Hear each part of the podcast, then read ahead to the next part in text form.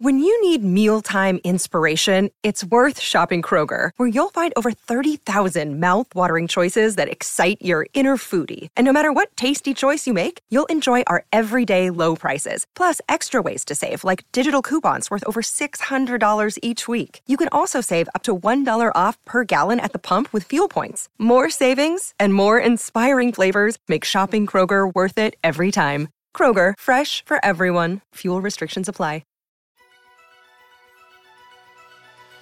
Welcome to the Voice Hacks Podcast. I'm your host, Mary Z. On the Voice Hacks Podcast, I'll be talking to some of rock and metal's best singers, coaches, and experts about what goes into the mysterious and amazing sounds we make with our voices.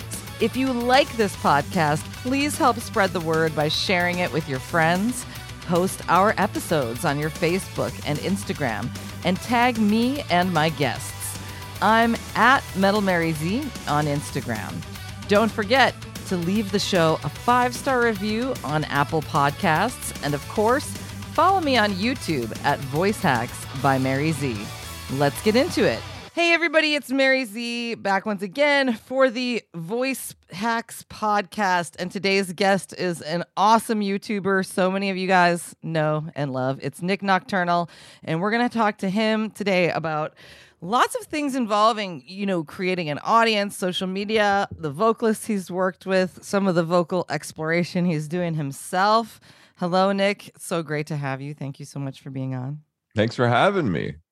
Yeah i'm stoked. This is really fun. We haven't had a chance to like sit down and chat at length. We've had little mm. encounters here and there but yeah, yeah. I, I, took that vocal lesson with you, and that helped me a lot a while back. And that's all I think we've talked really since then. Which was really cool. That was really fun. Yeah, for everybody listening, we did a um and uh, a little bit of a voice lesson to work on some of the harsh vocals, and it was really fun. So, how I first discovered you was just you know again in this YouTube verse that we live in, mm. but but way back, you're almost to half a million subscribers now. That's weird to me. Yeah, it's it's.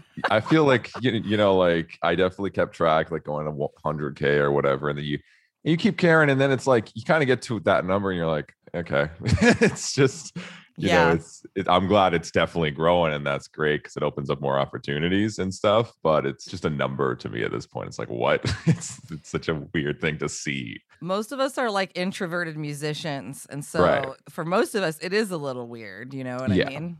And of course, you keep track up to 100,000 because that's the silver play button. It is kind of mm. disappointing that they don't have anything at half a million. It's it sucks that you have to get all the way to a million from from 100,000. Yeah, it's quite the grind. I definitely will like I'll do something special I'm sure for half if whenever I reach that. But yeah, it's it's just a fun grind and I'm more so measured by just engagement. I think more so just how many people like people actually feel that are like commenting and are actually watching the content currently mm-hmm. that gives me somewhat of a better metric because i know with subs i mean especially since that's something i've built over like seven years it's like how many are actually still there? How many just subbed once or used their youtube account once? I have no idea.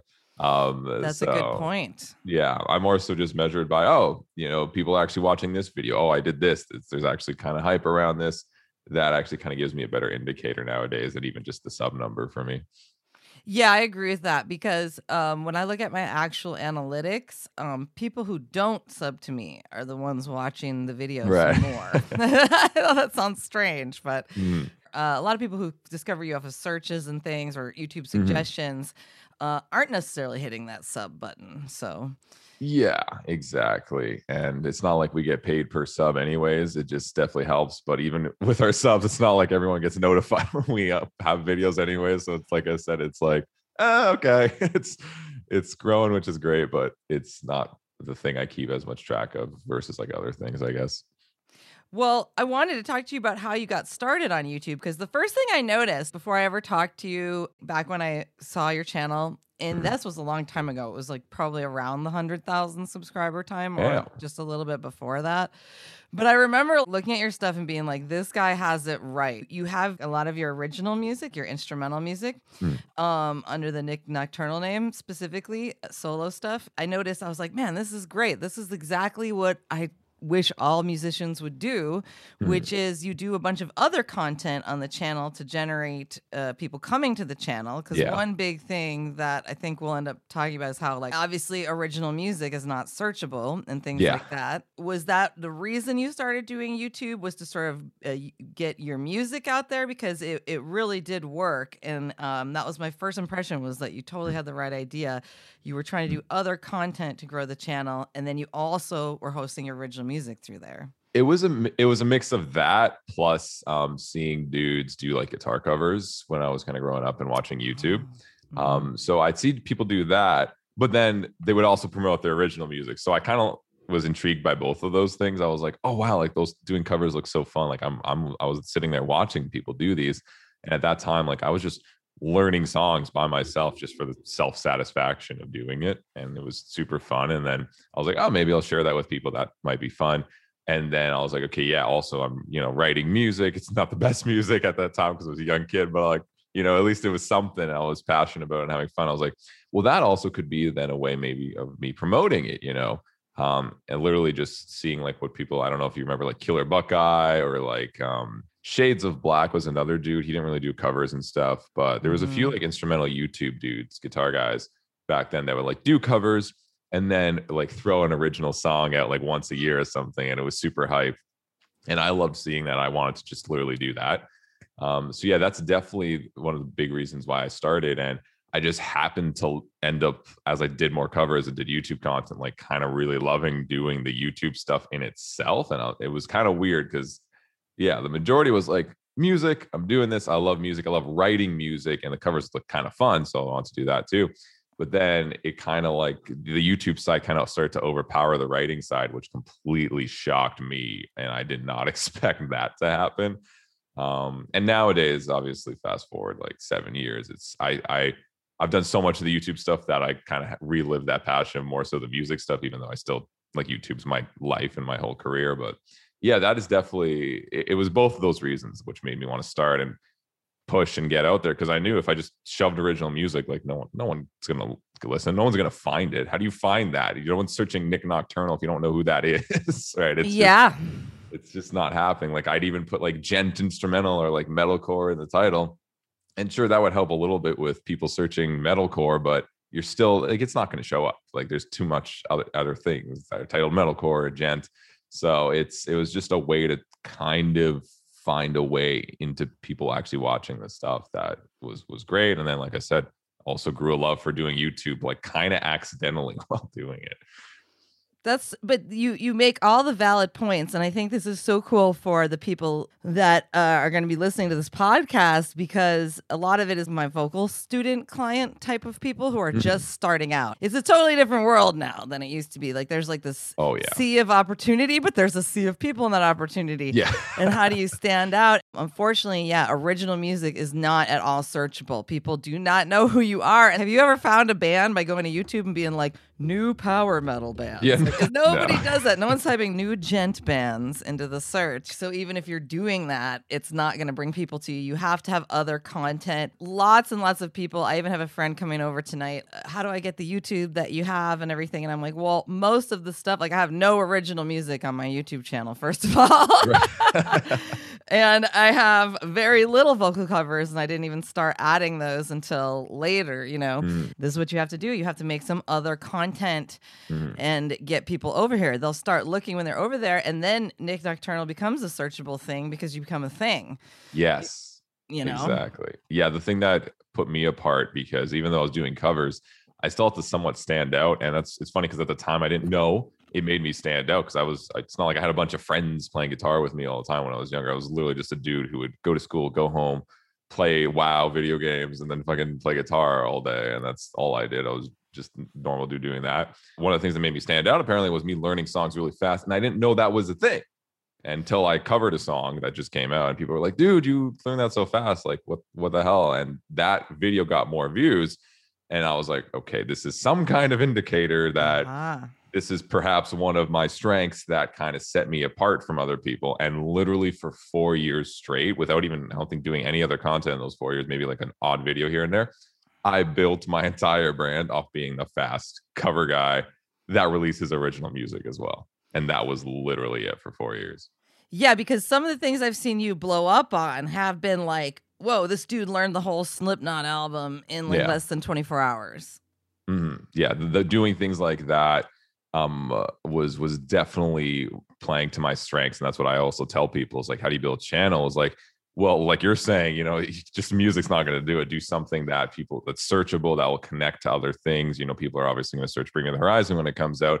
Your video is going to show up in the SEO if you do a reaction or a cover right away, as long as it's good. And if it's good content, people will then hit sub. They'll follow. They'll want to watch more and other things you do, and that's how you start to build the audience. But also having something unique is really in, important something that's like well you know even right now there's a million people doing reactions. Who who cares if another person sits there in front of a camera listens to a song and headbangs Yes, a little and then it's it's done. You have to offer something unique like vocalist reacts to vocal things. That's great. Folk people want to hear a vocalist perspective you know i watch that's why i watch a lot of like your videos and i think cardivux and a lot of like other vocalist teachers that actually do that because I love watching that and I learn a lot and I think it's great. Or like drum teacher reacts or you know whatever it might be, someone someone that can provide something special to that niche that actually adds a lot of value and that's your niche that just build towards that that's your thing people will come because you're the one that can provide that specialty basically Yeah, exactly. And and I think uh, that's that's a huge thing. You've got to be unique in some way. I've seen this guy a lot on YouTube. A pastor reacts like a preacher Yeah. reacts. I- mean, stuff like that. And I love how you re- you you put like metal musician reacts. You've even gone beyond guitar player or whatever Yeah. because catering to the niche is super important. And so mm-hmm. now that you've been building this stuff up, you've had a lot of opportunities to work with other musicians. So that's the other thing. If the name builds up, then the opportunities of the folks who you get to work with and and they just keep getting bigger. I mean, obviously your partnership with Andy uh in Yeah. Termina is fantastic. You know, two YouTubers come together and I feel like you guys kind of came to fruition on YouTube around the same time. You have a lot of parallel like yeah we know? we definitely did he was doing cover content and um uh, we covered the same song i think it was from first to last make war if i remember specifically Okay. that's they haven't released anything basically since i think one other song and that was it but that song came i remember covering that and seeing andy cover it and really fast i was like who is this this dude you know that's also now the seo is smashing with him and no matter what, even at that time, if it was guitarist kind of versus vocalist doing a cover, vocalist will always kind of start to overtake, and then the SEO will start to promote that one. Um, so I was like, who is this dude that just came out of nowhere right now and just just dominated this? And it was Andy, and I saw him, and I was like, damn. And then I added him on Facebook, and he messaged me. He was like, dude, I, I like your videos. I saw some of your videos. I'm like, oh, you're a real nice guy. And literally, Nice. just from there, we were just just like, okay. I had a project I was doing. Um, Linkin Park released their album, and I was like, it would be cool to do a metal version of this. I was like, hmm, I wonder who could maybe pull this off. I was like, oh, Andy just did like a Linkin Park cover. I hit that dude up, and he was like, sure, let's do it. Ever since then, it was just, it's that that's it. I, he was my guy. I, I- he sent me those stems, and and he did it on time, which is so important in this industry, which is so surprising Oh, God, that everyone is so late with everything. I don't get that. Just can do things on time, and you'll have so many more music friends.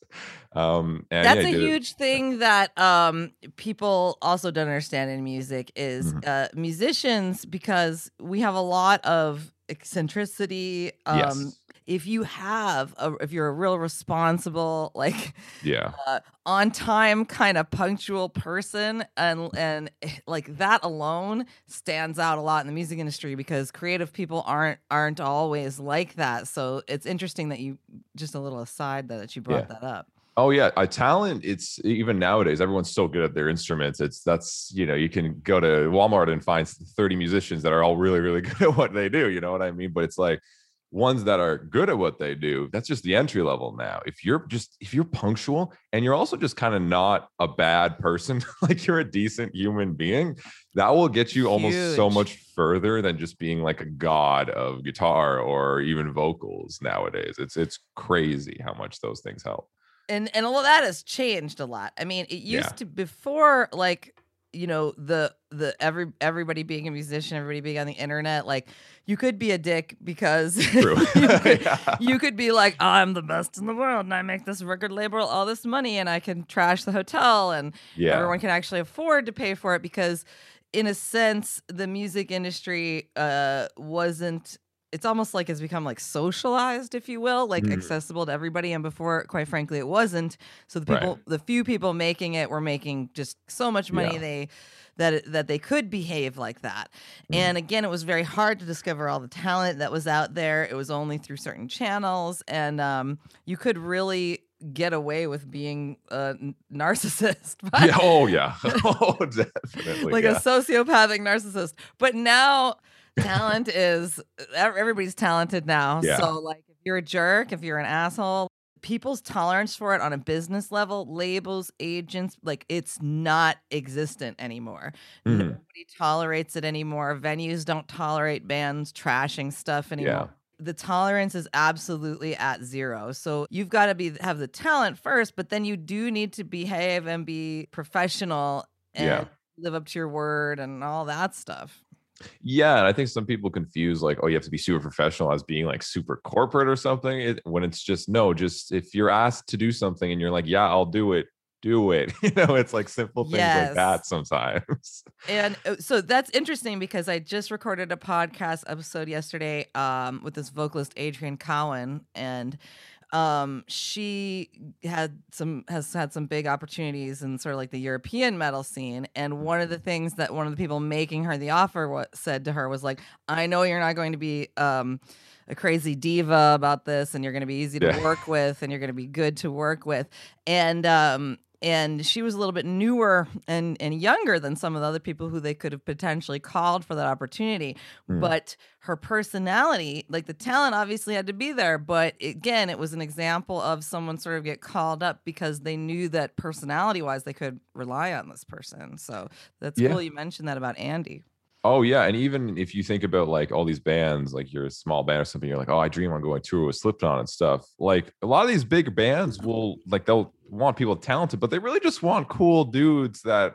are up and coming that just are cool to hang out with. You know, you're on tour for like months. You don't want assholes near you that are trashing shit and making stuff harder. You want cool people there that you can hang out with and just have a fun time with while you're on tour and, and enjoy. Like that's one of the best ways I've seen bands actually get on those big rosters a lot of times, at while of course still being talented. But that's just an entry to barrier now, just being talented. That's just you gotta have that no matter what. No, this is so great. And I'm so glad we're talking about this. But it makes sense that the more successful YouTubers and the more successful people out there do have this attitude and that, Mm. you know, kind of like on this page, um, or, or you wouldn't be where you are, you know? But Yeah. the, the- I've seen that time and time again. One of the, um, I've been super impressed when I've had the opportunity to tour with bands that were uh super cool and whatnot so you'll look at some people's spotify numbers and you know be like why does that guy get this thing but Mhm. like again sometimes it has to do with uh again the attitude the people to work with i want to deviate a little bit and talk Mhm. about some of the other vocalists uh that you've been a lot of my audience is vocal oriented Right. um that you've been have opportunity to work with and i saw recently you're going to get the opportunity to work with uh or are working with phil labonte yes. uh what's going on with that That um yeah, that's crazy to me still. Um, but it's um I'm doing essentially an old school uh metalcore esque like early 2000s style um EP slash album with Phil from All That Remains. And sick oh my god that is so sick yeah, so if you're a fan of like um Fall of Ideals, obviously it's like from All That Remains, um Hell as early as I lay dying, Killswitch, um a, a lot of the stuff during oh Bullet, even there's definitely some Bullet for My Valentine in there too, some like the poison. All those early kind of core albums that I myself like I grew up with that stuff. That is Yes. my core, what I am, even though I'll go and listen to Drop Dead breakdowns nowadays and all these crazy, weird modern metal things to the core, I'm still that kid that just like I'll throw on like Tears Don't Fall and I'll be like, this is the jam. you know? no that stuff's the jam guitar hero 2 man you know Yeah. exactly. Yeah. So I, I actually it's a funny story because I was already starting to write that for myself. Like I had no idea of having a vocalist or anything on that. I was like, oh, it's a cool idea. Like, let's go back and try to use a six string. You know, I haven't used my six string in forever because everyone nowadays is using eights and sevens, and so was I. I was like, oh wow, like this instrument still exists and still can you can make awesome stuff on it. yeah. That's great. Yeah. And I was writing on that, having fun writing that type of thing. And I was like, wow, some of these songs, like, it's not that they necessarily need vocals, but wow, if there was like a vocalist on this, like this would just absolutely up this and tear this apart. But you know, it would have to like, and first thing I was like, wow, like imagine if someone like Phil was on something like this. Uh, that would be fucking like actually mind blowing. Like that, because it has that sound. And oh, he has God. that. Yeah. And he has that more like a baritone voice, which I love Andy. And Andy's, you know, perfect in how we do Termina and stuff because I love his more like Dance Gavin Dance type style, like the that like R and B singer esque, but like he screams like a deathcore dude which mm-hmm. I love that mix. Yeah, but, he has a real high voice, though. I get what you're saying. Yeah, um, and I've never worked with like a baritone, you know, like that has that mm-hmm. like commanding, like very metally core voice, and that's a lot of stuff I grew up listening to. So I was like, yeah, man, like, oh my god, if I got someone like Phil, that'd be insane. And it was so funny because after that, like, because of the pandemic, all the musicians are now on Twitch. and um, I was already on Twitch doing my thing, streaming and all that. And I started to kind of network a little bit here and there. And I went into Phil's chat one day and I was like, hey, like, dude, love your stuff. Cause I didn't know he streamed until that day. And he was like, Nik, you know, like I was like, what the fuck? Like, you know me? like you, you've seen or know of me in any way? It's like, yeah, man, like I've seen some of your videos. They're dope. And I was like, wow, wow that's cool. Yeah. And I definitely had like a fangirl moment there for a second. I was like, oh shit, okay. yeah.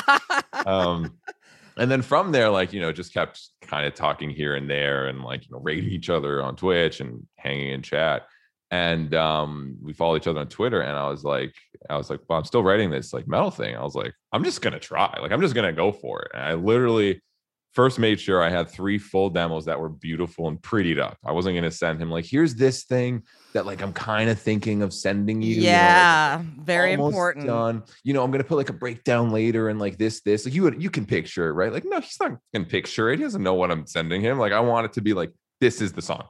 you know, like three tracks. He gets a full overview of this is what I have to offer. And you know, I'm not sending him the full album of stuff, but three I think was like a great kind of teaser of what I can offer and the thing and the kind of style I was going with. So I just went with it. I was like, no idea what he's going to say. Messaged him. I was like, hey man, here's what I got.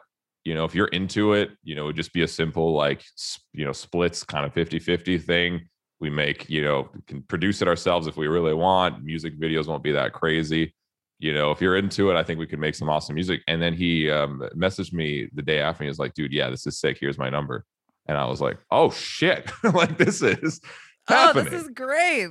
Yeah, like this is happening. Um, and then yeah, we got talking and I got to know him a bit better, and it was cool. We just kind of clicked on that like personal level a lot more. And from there, we just kept, we're like, all right, let's do some writing sessions. And we tried some writing sessions, and it was really cool seeing his perspective on writing stuff. Like, cause he's he's a legend in the scene. He's a dude who's been doing oh, it for yeah. so long. I was like, wow like this is this is crazy and I, I and I loved seeing that and he would take the songs and kind of amp them a little bit make them a bit more malleable make it so like okay this makes sense here's for vocals right and I've been working with vocals for a while so again I'm a bit more used to you know leaving space and all that and not just putting shredding everywhere you know and all sure. that um there is a good amount of shredding though in solos because of course 2000s metalcore but oh, yeah. yeah, it's just leaving space and just he completely just dominated. He sent me vocal tracks for the first track, and I was like, wow, this is fucking this is crazy, dude. Like this is exactly what I was kind of going for and like kind of had that envisioned. And it, it uh, I guess whole point is like it really just started with me just taking like just a shot in the dark, like nothing to lose, you know. Hey, you know, we've been talking he knows of me. That's the important thing is like that you kind of know of each other at least and kind of know what you can offer first. Cause that's the difference, I guess, between just sending a musician just a just something, you know, that you don't know or anything. Cause then Yeah, there's gotta be something there. Just send the email. You could have sat there. I, have heard this so many times from people I know that are established, that are mm. not new. And they'll go, I'm not, can you can you introduce me to that guy? I'm not famous enough Yeah. for him to. I'm like, what do you think I am? Like, first of all, like, what do you think they're going to listen to me? Like, I got some magic in with everybody.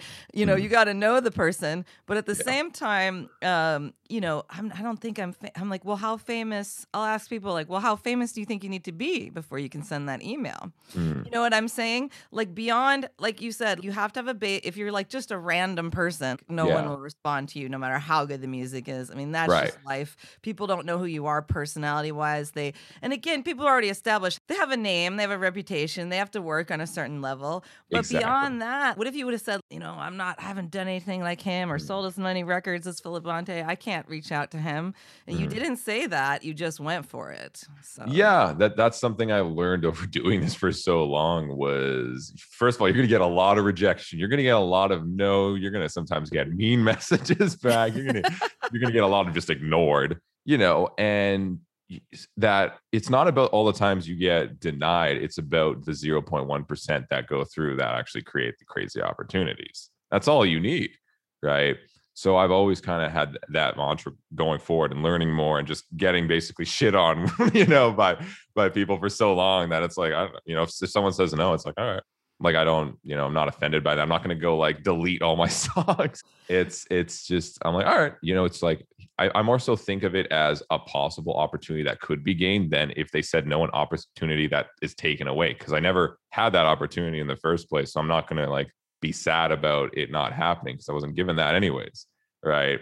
Just assume it's going to happen because I messed with them. I never do that, and that to me has just always helped. And that was literally it. I was like, there's I'm sending him a proper DM, no BS. Here are the songs. Here's what I'm thinking, my dude.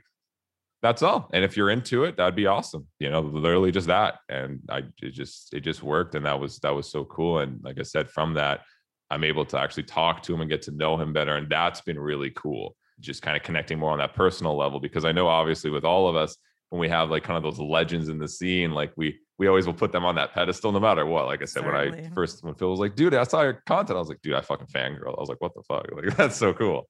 Um, and then you get to know them more, and you're like, yeah, they're just a, a normal dude that's fucking great at what they do and super respectable in the scene. It's like that's awesome, and they're super talented.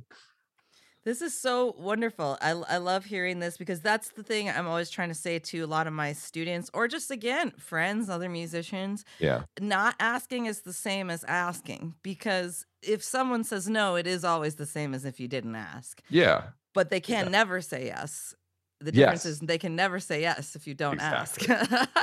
yeah, exactly. And just being realistic with yourself, and sometimes you know, placing like what what do you really sometimes have to offer, and sometimes you're going to get that really wrong. It's going to take a while to kind of understand your i call it like artificial worth i guess in the industry of Ah, like I like that. when you kind of hit someone up like what is what do they think if they know your name? What is that value that they kind of see? You know not like money money corporate world but like in terms of oh you're that dude that can write like solid music. Or you're that dude that does like really cool uh, fun promotions for bands. Or you're that person that you know does a lot of touring and stuff like that right um and that's that's something you want to kind of try to evaluate for yourself like what makes you stand out you know if you're just another music person that wants to work, go on tour with all the big bands you know so does everybody else right Yeah, why?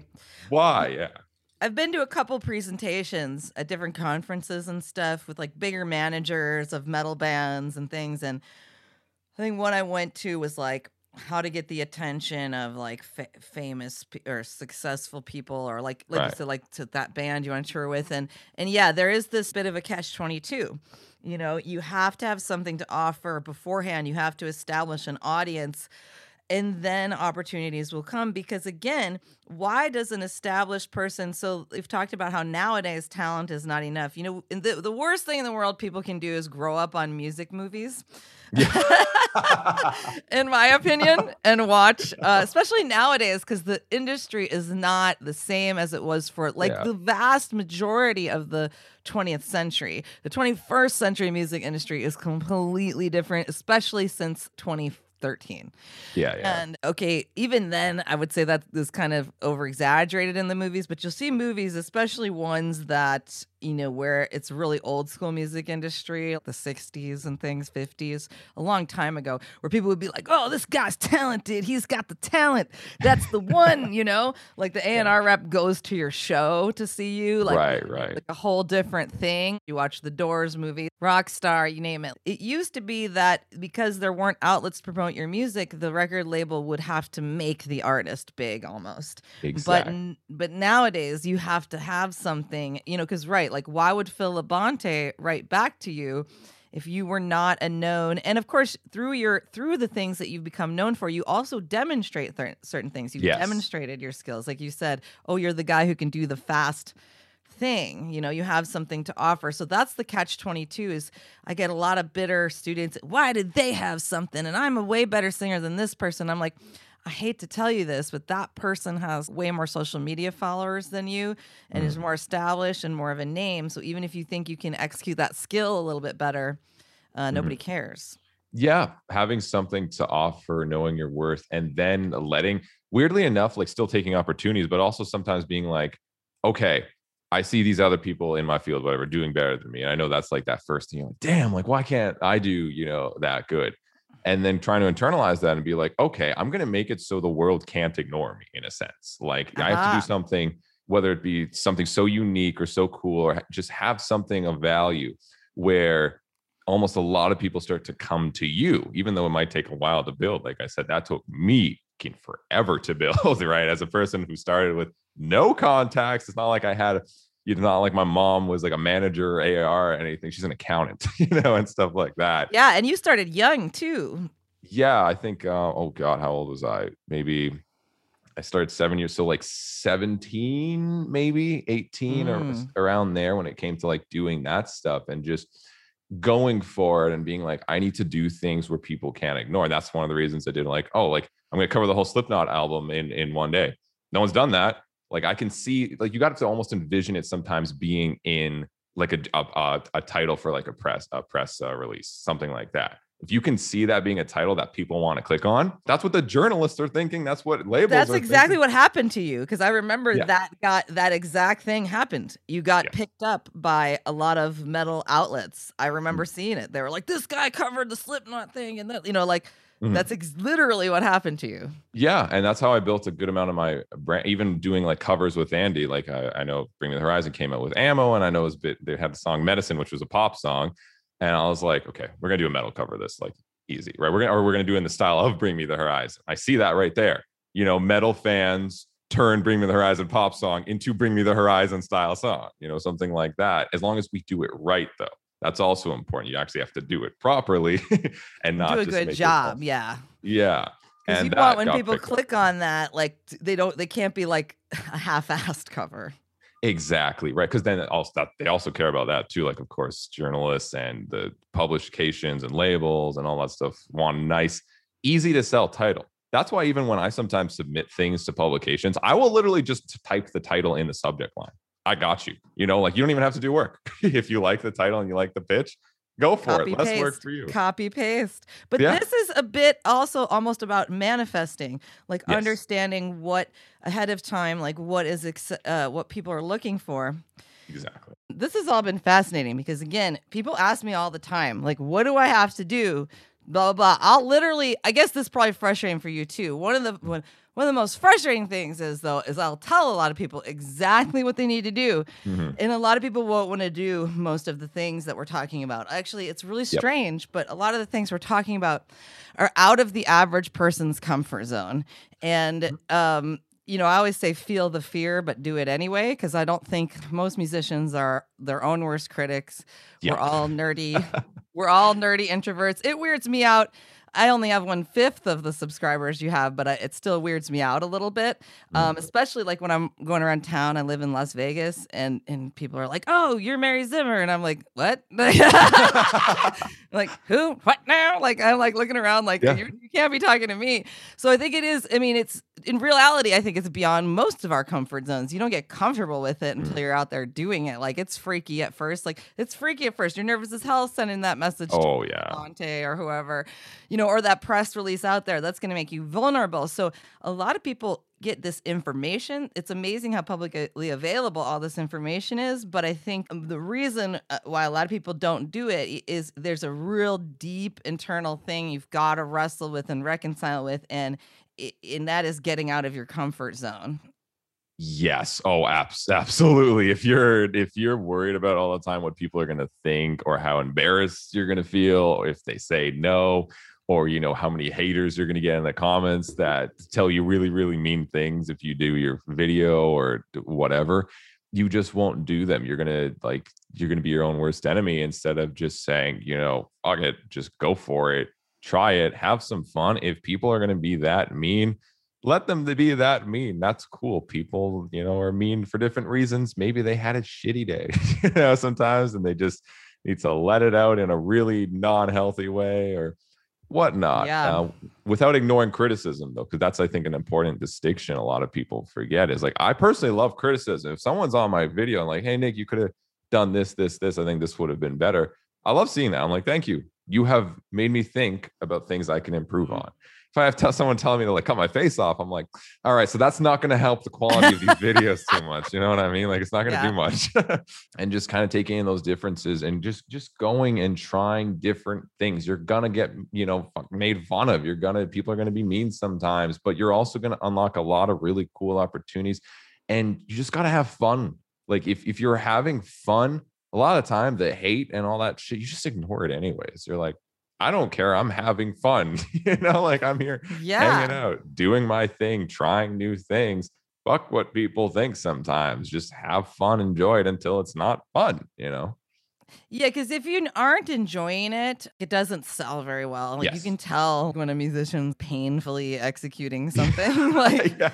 I see a lot of that here living in Las Vegas because there's a type of musician that's happy to be in all the local Vegas shows. And then there's yeah. the type of musician that's not satisfied with their career. They wanted to do something else, but now they're just like getting paid and they're like bitter about it. So yeah. it just, it's really tough. You can see it if someone's not enjoying it. Playing music is not just playing music, like you do have to pick better opportunities and enjoy it. But I wanted to also divert a little bit and talk about how you started expanding a little bit into vocals. You know, most yes. of the people listening are going to be uh, a little bit vocal focused, although I would say every all the industry and YouTube stuff we're talking about applies directly to vocalists. Oh yeah. But um so I I died laughing when you did the somebody once told me I was dying on that. You did like some trap harsh vocal thing yeah. with uh, the Smash Mouth. Yes, uh, Smash Mouth or All Star. I uh, had some fun doing that one. it was hysterical, but it was super entertaining. And actually, you know, after seeing you for a lesson and, and seeing some of that stuff, you have a really good scream kind of going now. Also, too, though, you've got that sort of like Corpse Husband um, low voice in your talking voice. I'm sure people have told you that too. You could do a lot of what he does with the blah blah blah blah. You like the tra- you know, yeah. like you have like that baritone speaking voice as well. I don't know if you've ever thought about using that at all, but I have sometimes because I mean trap metal is just kind of the new thing now, and I'm like, mm-hmm. I like it. I'm down with exploring. It's like I've already done such stupid things, way dumber than me trying to do a trap metal song, like doing the All Star thing. That I was like, all right, like let's try. That's kind of my mindset nowadays.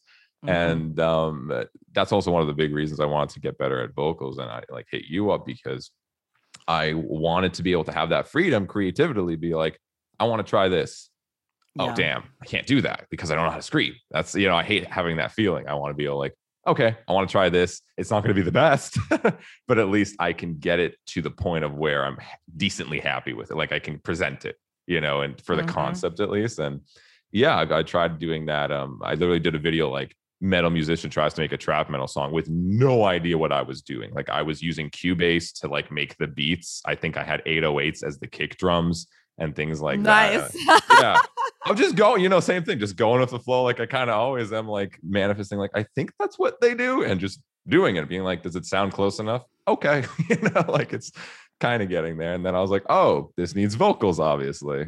All right. So I, I'm not a lyricist. That's probably my weakest thing out of anything. So I was like, well, what's better? This is already such a stupid fun video. Let's just do some All Stars lyrics. Those go with anything. So why not? I just kind of threw that down and it was a lot of fun. no, it was super fun and entertaining. And, you know, people laughing their ass off, having a good time yeah. rather than taking it too seriously. And I think even just vo- like screaming and vocalists almost as like a, um, as an instrument nowadays is so it is the thing like that's hot like even if you go on things like tiktok you'll you won't even see something like amazing, you know, a dude doing a crazy scream. You'll just do a hear a dude doing like a kind of normal fry over like some weird pop song, and they'll get like millions of views on there, and you're like, okay, this is kind of what people want now. This is just like the hot thing. oh know, yeah. Like, yeah, like trap metal and all that's also like really popular, popularizing kind of like harsh vocals.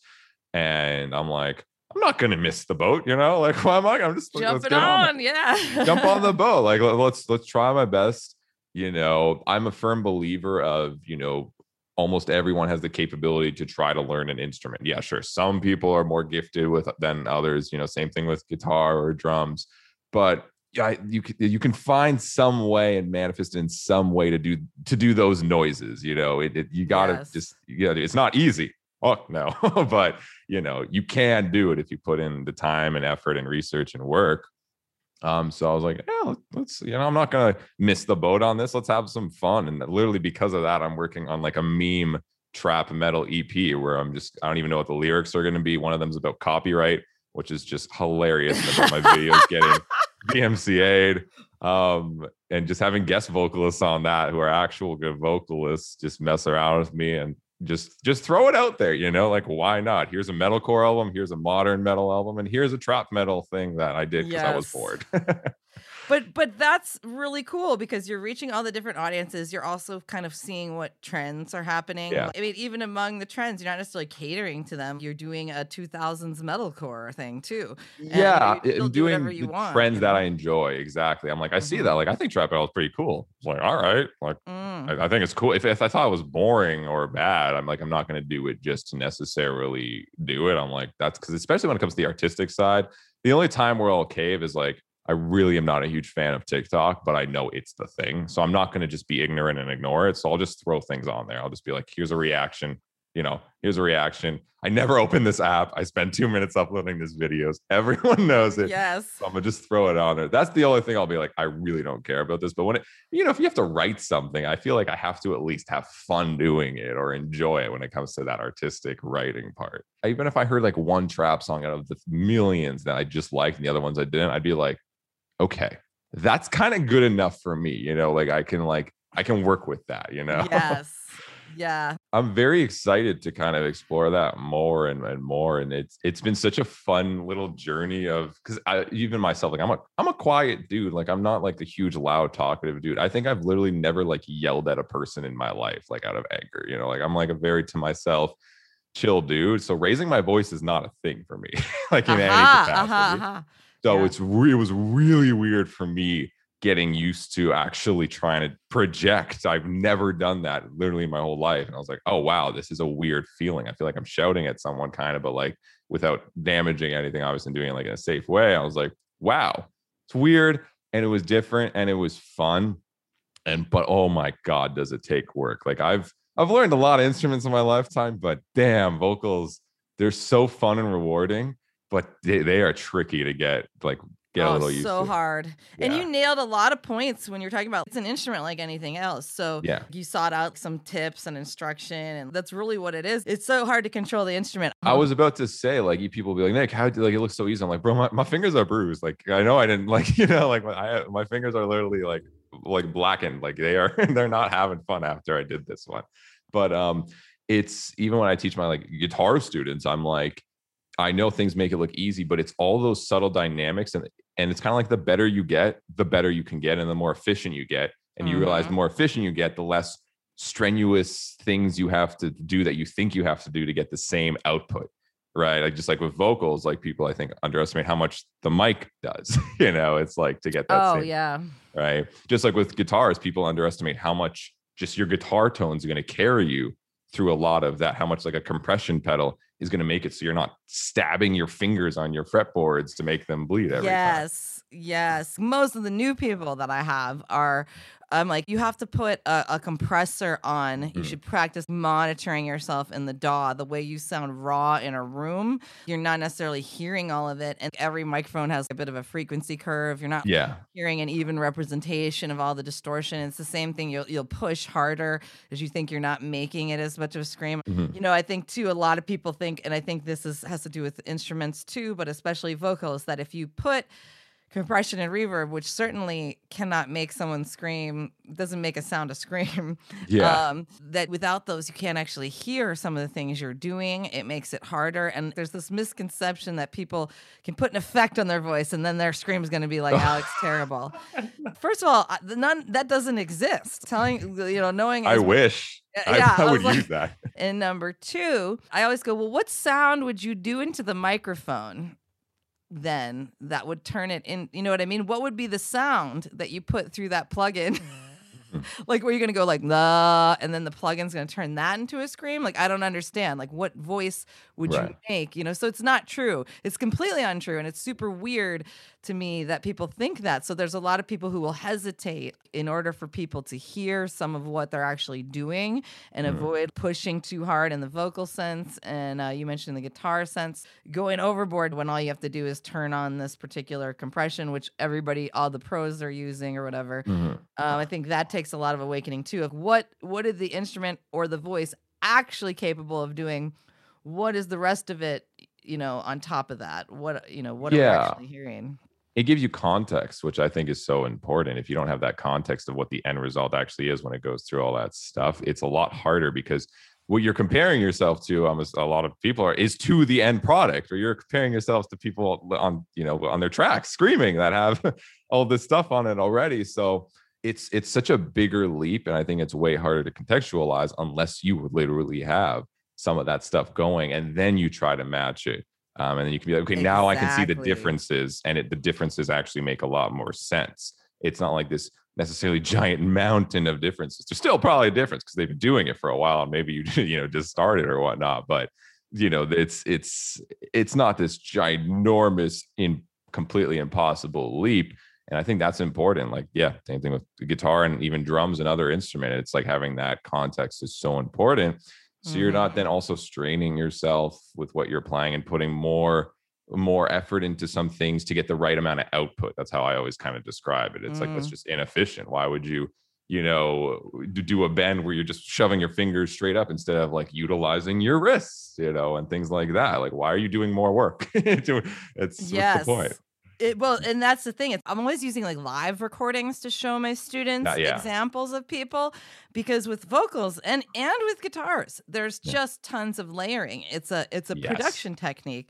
And there's this whole sense of effects and layers or some kind of cop out when in, in fact that is beyond the industry standard you know? And the more Yeah. famous the band is the more high level production the more of that stuff. I could do all that to someone who can't scream and again it doesn't make them scream. It won't turn a good guitar pl- a bad guitar player good just because they layered it. In fact it, all this production these will just make it worse probably That's true. So- yeah. If you smash compression on a really bad passage, like you're you're gonna hear all the mistakes. all the mistakes, like the pick noise, like all the noise. Yeah, and, yeah. And, and and I tell everybody, I'm like, okay, so you can't compare yourself. You know, I'm always like, by the time you, you a vocalist is in a reaction video and on your radar, they've already been a band for like ten years, realistically. Yes. Second of all, so that means ten years of practice. First of all, second of all, yeah. if you're not uh, listening to live recordings or like a live ta- one take or something like a playthrough you are not hearing what the vocalist is actually doing you're hearing four to six layers minimum a lot of times and many times we hear different kinds of vocals throughout those stereo Mhm. layers so yeah they couldn't possibly compare themselves and it's really important to know that and if you're not if you take your scream and put some compression and reverb on it and start layering it, all of a sudden, even if you're new, like you said, there's still a difference compared to someone 10 years of practice, but you're like, oh, it actually sounds a lot more like the records I listen to, you know? yeah you can see it uh, how it can get to that more so which is is so important i've, I've had students with uh even guitar sometimes and they'll be and they'll hear something that's lo-fied basically in a mix they'll be like Oh. how do i like get that guitar tone like with my knobs sometimes and i'm like you eq it after with it's you not know? a knob. it's, yeah, no, yeah, it's, it's it's not a knob, which again they, they don't know that, which again that's the part of just like getting that context, which is super helpful. And once they can get that, it's like, oh, that makes so much sense. And um, it because again, a lot of people don't see that end product, and I'm like, yeah, you need the context, man, and it's Yep. it's so much more helpful then.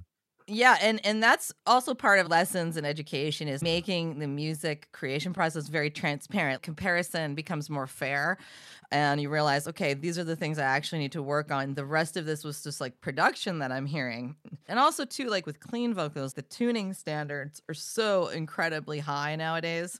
Mhm. The further you go back in decades, the more you hear vocals being like out of tune and even guitars too. Like I've heard Oh, lots yeah. of recordings where the guitar was out of tune, the whole recording relative to the guitar is out of tune.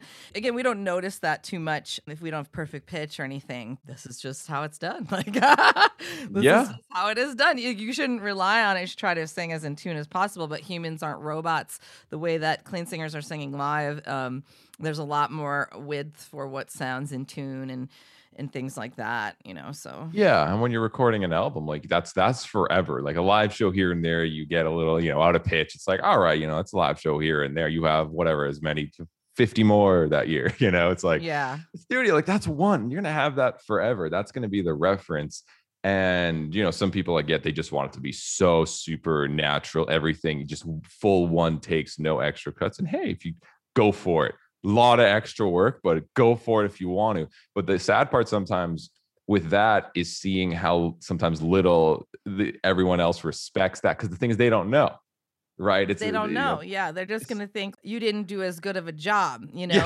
And, and you're not, you're not, you're not. You don't think that personally, but the No. audience, again, relative to like the production standards at the time, the Mhm. way that the other pro vocalists are being edited and comped and tuned. Mhm. And, and again, very pro people with, and a lot of people don't even know too. A lot of live recordings are uh, punched in afterwards, you know. So half the time, you know, if we hear like a live album, people are perfecting it because if you know you can do it better, nothing's more maddening than hearing Right. it subpar in a recording, you know. Oh, that would drive. Yeah, that would drive me crazy. There's a there's a buddy of mine, Chris Turner. I don't know if you know him, the drummer of Oceans Ate Alaska, and um, he is insane. He he's the dude that is very much like, dude, one take, no replacements, triggers, none of that. It's it's just him, hundred percent. He's been doing these tracks, which are just musical masterpieces, basically, technical ability wise. And it's so funny because even though he's marketing it as like, guys, like the whole point of this is that this is just a one take, no trigger replacement. Like that is the purpose of this with crazy technical ability.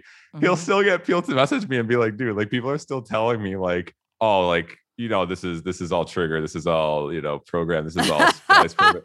Like you can't even win, even if you're that good doing it and putting that much effort in. Sometimes you still can't win. But other than that, he gets his own, of course, self happiness of being like, I can did that. I don't care what you know. Probably if people think I did it or not, he at least gets to be like, I did that. in Um, his but- mind yeah and and that is true too because like uh people will say that a lot about vocals you know like, Yeah. And it's the same thing and so even when you do do it in one take and you do do it live like if you are really good people will just assume but I- Yeah. i think that's hilarious because i gotta be honest i've had recordings where people will send it to me and be like my vocalist can you tune this and i will sit there in the Melodyne and i'll try to tune this turd if you will and it doesn't turn it into good vocals the person wasn't giving a good performance Mhm. um auto tune really does not fix it at all if the person has a real awkward way of phonating the vowels and just doesn't Yeah. have good vocal technique and resonance tuning does not fix it and just like there is no plugin that can make a screamer scream you know all these things are just slight enhancements you have to be able to do vocals and play pretty Yeah. well for the because like we were talking about a lot of those things will make it sound worse so Oh, exactly. It's you gotta gotta actually know your instrument, and regardless, people will say what they'll say. If it's too good, they'll say it's fake. If it's if it's bad, they'll be like, "Well, it's it's what happened. Why isn't this good enough?" You'll be like, "Well, because it's real." So it's like there's no winning, and No that's why with me, I'm I'm just always been a dude of like. I want it to sound good at the end. And if I need to play this live, I will figure it out. I will make it and I won't half-ass it. I'll make it work and that kind of thing. Um, and it's just just make it sound good. That's all I care. I'm not, you know, I'm I'm listening to the stereo, I'm listening to the music the whole time. For me, I'll see a show maybe of someone playing like once a year, and hopefully they do Mhm. well and really can do it close enough, right? right And even if they don't, I'll be like, all right, back to the CD, you know, like at least they wrote that. I'm I'm I've I've been always much more of a dude of like um the writing process and that that kind of stuff than caring about the Mm. proficiency and mastery sometimes of even the instrument. Even though I was a guitarist first, I fell in love much more with the writing aspect and like seeing how the songwriting is is gone than like, okay, can they actually do that? Like I always hope they can, but at the same time, I'm like, eh, it maybe what if you're they there actually for. You're not there. Again, human beings are human, and even the best musicians are human. They're going to do the best they can live, but there are some real famous people, and they all make mistakes. You know, Mm. and and that's why even some of them are doing dubs on their live stuff because they're human. They can't. What we do on records is not possible to replicate live. To be honest, really, to that level of perfection, like what I can Mm. do in ten comped vocal takes, right. not what I can do in like one line live. If Yeah. it was, they just keep one take. You Mm, know? yeah, yeah. So it, it, it can be tricky yeah and uh hope i think as we kind of keep going more people will start to get that. It's just it's going to take a while for people to finally not say that every vocal thing eh, or that auto tune is like evil. And it's like this like scary thing of like it's it's auto tune it's it's too perfect. And you're like i'm i mean everyone uses like at least like 1% auto tune if they really need to with something just to tweak it because why are you going to have that everything else be perfect and then this one little thing be like the Oh, slightest that's- pitch yeah. off you And especially like because what if you nailed the expression and the tone exactly? Yes. You know, okay, and then you just need to tune one little note. I mean, uh, yes, you should do that, you know, because how it, it's not easy to replicate the perfect take either. So Mm. We're getting back to live shows and stuff. Would you ever want to tour? You have such a presence. You work with a lot of musicians. Would Termina ever become something you guys would do live? Do you ever want to join a touring band, or are you just? What does the outlook look for you now that the pandemic is sort of receding? So Andy loves touring, and that's why he's in touring bands, and that's that's his thing. Like he he loves writing, but I think he loves performing more than absolutely anything. That's his thing. Um, yeah. I am not that anyway. I am the complete opposite. I love writing. That's why I love music. Performing is fun.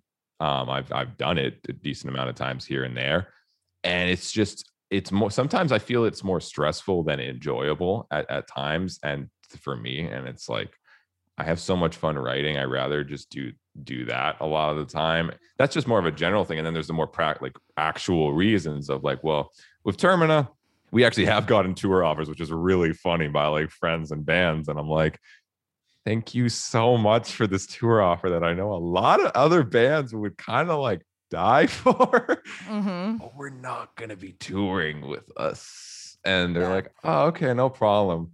And I always feel so bad because it's like, again, like we, we're just doing, we're just writing, having fun. And Andy's again doing his stuff. I'm doing my stuff. And I guess this ties with why I probably wouldn't tour with Termina or my own stuff. It's just, I'm I'm a YouTuber. I have this career. Could I take like two weeks off? Yeah. Do I want to? Not really. You know, like it's even in terms of the reasoning for touring, other than the satisfaction of performing, like people obviously tour to, you know, try to get paid. Hopefully they can actually pay their expenses more so and actually make money from the tour. hmm Um, but it's and and like get their name out there, but it's like I can sit at home do a reaction video that maybe wouldn't get claimed and probably make more money than we'd make on the tour and just put that towards the Termina fund. Yes. Also, that takes me 20 minutes. Touring takes me a month. Um, Yes. you know, it's it's you know, I I I I know it's maybe more of a nihilistic way of organizing it for myself, or it's or just like a negative way, but it's just the way I've, I've thought of it always. It's like I can put so much less work and have probably more fun without being in a stinky ass van with with my one of my dudes. you know, so true. um just doing what i do. And that's again i know that's that's a luxury because metal bands don't have that. They don't have youtube channels or do twitch streams all the time that they they can just choose to do that. Instead they have they to should. tour They, they should. They should. Um they have to tour. So i get that that's like that's an up that's a luxurious thing that I, I have the choice of just not and being completely fine without doing it. So i take that opportunity instead of kind of guilt myself into feeling like oh i'm in a band. I have to tour get the name out there. No i can stay at home and maybe write a whole album in, in two weeks and release that and get way more fans or do reaction videos get way more fans for that make money instead of lose money be at home and be happy because I at home and have my own toilet, you know, instead of yeah, touring is know, brutal. Yeah, it's not an easy thing. And again, that's why it's like I'm I'm I have to weigh all those versus just like the satisfaction I would instead get performing, right? That's the one thing I can't get is that satisfaction. But me personally, I don't really get as much of a satisfaction from performing other than like Andy. Andy, uh-huh. I know uh-huh. does. So he would do anything for touring. Whereas mm. that's why I'm like, nah. And that's why we both decided like Termina, unless we get some like dumb, stupid opportunity, which we won't. But unless like it's not happening. Like a festival too. Like like that's a one time yeah. thing, you know, And yeah. it's like a big European festival. Okay, you know, like yeah. like a one day thing is different, I think. Exactly. Other than that, I rather just do what I do and make music, and that's what I really enjoy. Instead of, like I said, just do that grind. It's fucking hard grind, man. It's a not an easy grind. Going every day, playing a, a 40 minute set, which again is probably you know it makes you happy and it feels good to do, and then you meet people and meet all the fans and stuff, and then you pack up you know, sleep, try to find a place to eat, try to find a place to go to the bathroom, all that stuff. You know, you get on each other's nerves it's tough. It's it's not it's not an easy life. It's super rough, especially touring North America and stuff, like gruelingly oh, yeah. long drives. We actually like pack up at two in the morning and we have to leave right now. And we have to drive through the night because load in is 3 p.m. the next day and it's a 12 hour drive to the next city. So yeah. you actually don't sleep, even if you can afford hotels a lot of times you cannot stop to go there even True. if you can't afford food a lot of times the food you get to this gas station in the middle of wyoming and it's like they have cheese and a couple bags of crackers like you can't eat yep. a, pro- a, proper meal like i i understand because i've done the grind and um and I, I'm a bit like Andy, where I like I kind of I love the right. performing satisfaction, but um, yes, to be honest, it's very hard on people financially. And if you're a content creator, it really does. It takes you away. That's like a whole month, unless you're again, but on the road, you think you would be have time to make content. Like I'm to film this stuff and bring my mm-hmm. GoPro and like. But when like half the venues, yeah. like you get there, the Wi-Fi is bad, like or the signals. It's mm-hmm. just like mm-hmm. a really tough. It's really really tough if you're a content creator to be uh, consistent. So that's interesting to hear. But nowadays, it's like that. You can make an entirely awesome, profitable, successful musician career without having to tour whatsoever. And I think that's amazing. Yeah, and it's if you can do that, that's just go for it. And if you have to tour, then like I have so much respect for those touring bands because and that that make it doing that. Like that is can that's insane. That's crazy. That is tough. Grind. That's the old school grind, man. like that is it. And it's so hard. And I'm just I'm just blessed. I'm like, hey, bro, I, I'm just blessed. I'm lucky. I don't have to. I don't have to do it to pay the bill, so I'm not going to force myself to if I don't have to. At the same time, I feel like nowadays, you know, bands definitely do do not really get discovered by tours. I think like mm. the only touring bands that are making money are people who have already established themselves very, very well yep. on the internet, you know, on social on the on the internet, that special place that everyone the should onlines. be. on the onlines, on the even TikTok. Like just go go spend like three months on TikTok. The algorithm there is insane, and post random ass videos and you'll you'll gain a following for your band probably. Just go do that. Yeah, it'll be way more venues willing to book you. Well seriously like uh getting booked i mean people think numbers are are my music is so good. Like what do i need these numbers for?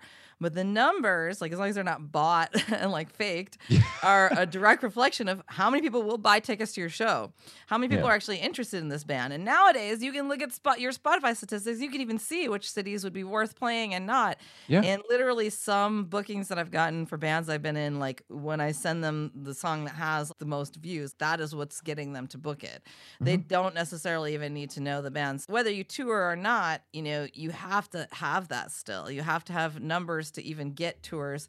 Plus, it's less financial risk for you as a touring band. If you have established social media and you oh, can yeah. bank, like people are going to pay to come to the shows, you're not going to sit there in El Paso pay, playing to like two, 20 people. You know what I'm yeah. saying? It's it's a resume. That's that's what I always say. It's like yeah. You, it's it's this artificial resume of your numbers, right? Your sub numbers, your follower numbers, your your whatever. It's it's your resume that people will look at, that that labels will look at, that you know that does, it doesn't necessarily mean you're more talented than a person who no one knows. It just means that they don't have to do the research and the time and effort to figure out if you are or not. you know what it, I mean? And it means you have an audience that they that they Yes. know that you have. It, regardless, what it means is no matter who's talented more or not, that that Yeah. person has an audience of people who are listening to them.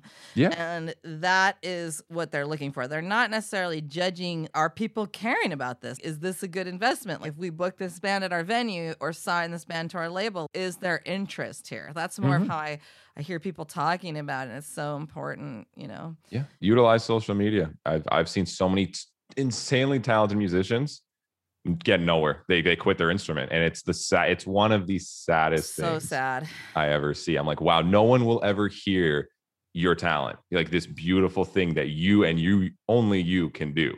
No one will ever hear it, and it's all because just they won't do the social media or try to get out there, or they've tried a little and they're like, eh, it's it's not worth it. I'd rather just do this. I'm like, it's it's sad. It's it's It's super those- sad, but yeah. it also I, I think it's massive comfort zone. Like Oh, most of the people are just too uncomfortable with being public like that. It's really tough. Um, and I think a lot of people cannot reconcile that. You know, it's tough when people tell you to do mean things to yourself. Yeah, when the it's, comments it's horrible. and who could blame people? You know, I Yeah. tell most of my vocal students and stuff because I also say YouTube will be your resume when you when you want to be in a band. Like again, Yep. you need to have some examples of what you can do even if no one really views your covers you still need to like quick links that you can direct people to if Yep. you're auditioning for a band and all of that turn the comments off like if you're not a content creator like we are you know then mm. just turn the comments off because if you just make covers for your resume and you're not necessarily trying to like blow up on social media back in the day like in the before times you know like the MTV times, like people would put a music video and you cannot comment on it. People put a sign in the radio, you cannot. I mean, you can comment yeah. to like your friends in the room. You know, man, this Anthrax video is bullshit. You know, but right. you know, not, I don't think that about Anthrax, by the way. But like, I'm thinking of like an old band when you're sitting there and like you can talk to your friends in the room, but there was no audience gets to comment on your performance and the artist actually gets to read it. Like that did not exist for the vast majority of the music industry as hmm. we know it. And so I always tell people, why does a piece of art need you comments? You know what I mean? Like Mm. if you're just you can turn off some of that stuff um, if you're not because I think content creators we have more stuff that needs interaction. But um, as far as like just a cover, like I don't know, I'm not sure why that needs a lot of commentary. What's the future look like? You're just going to continue doing the YouTube, the social media, stay focused. Do you have any other? You've got this big thing with Phil Labonte. Do you have anything else on the docket? Anything else you want to promote or cover or mention that we didn't really talk about today? Um, yeah, just I mean, YouTube is my life. I hope I can do it as long as uh YouTube doesn't explode. That'd be cool. Um, you know, and Twitch, I- I've Twitch streaming has been super fun. Um, doing dumb, random, not even unique things on TikTok, just taking 20 second cuts of my YouTube videos and throwing on TikTok, building that's been fun. But yeah, a lot of that, a lot of weird content, and then original wise, yeah, the thing with Phil that's that's coming at least one of the tracks will definitely probably be coming soon. That's a lot of work but it's it's sounding pretty pretty crazy. I'm very excited about that. I have oh i mean i the breather. I always forget to mention that i the breather we're doing stuff too with that band. You're like, oh, the Um, million things I'm in. yeah I, I I actually forget sometimes until someone messages me. He's like hey did you hey like um like let's uh, start getting on that next demo or something. I'm like i'm in this. Oh shit. Yeah that i the breather stuff's coming. I'm doing fun things uh, rectangles with jared alonji. He's a funny guy too. Uh termina we got to start working on the next album. Basically those things. Oh and the trap metal ep thing that i'm working on. Yeah that's That's a lot of stuff. That's a lot It- to look forward to. yeah, a lot for me to a lot of opportunities for me to embarrass myself on the internet and just do more stupid things. Uh, just have some fun, man. Like I'm at that point where it's like I felt like I've done a lot with the YouTube stuff and I want to keep pushing that, but I really just want to brand like have fun, try different things that are all metal so people don't panic. And Right. see what see what it comes out to you know just just try shit have fun see what what avenues are there and and go with it and make some cool music that hopefully people like. That's really it Well, I think people really do like it. Obviously, you've got a great following, and I loved having you on. People are going to love hearing about all these details. It was super inspiring and motivating for a lot of people who want to create content and look at some of the realities of doing this. And so I really appreciate your insight and being on the podcast. This is awesome. Thank you so much, Nik. Yeah, thanks for having me. I appreciate it. That wraps up this episode of the Voice Hacks podcast. Thank you so much for listening, and don't forget to subscribe, rate, and review the show.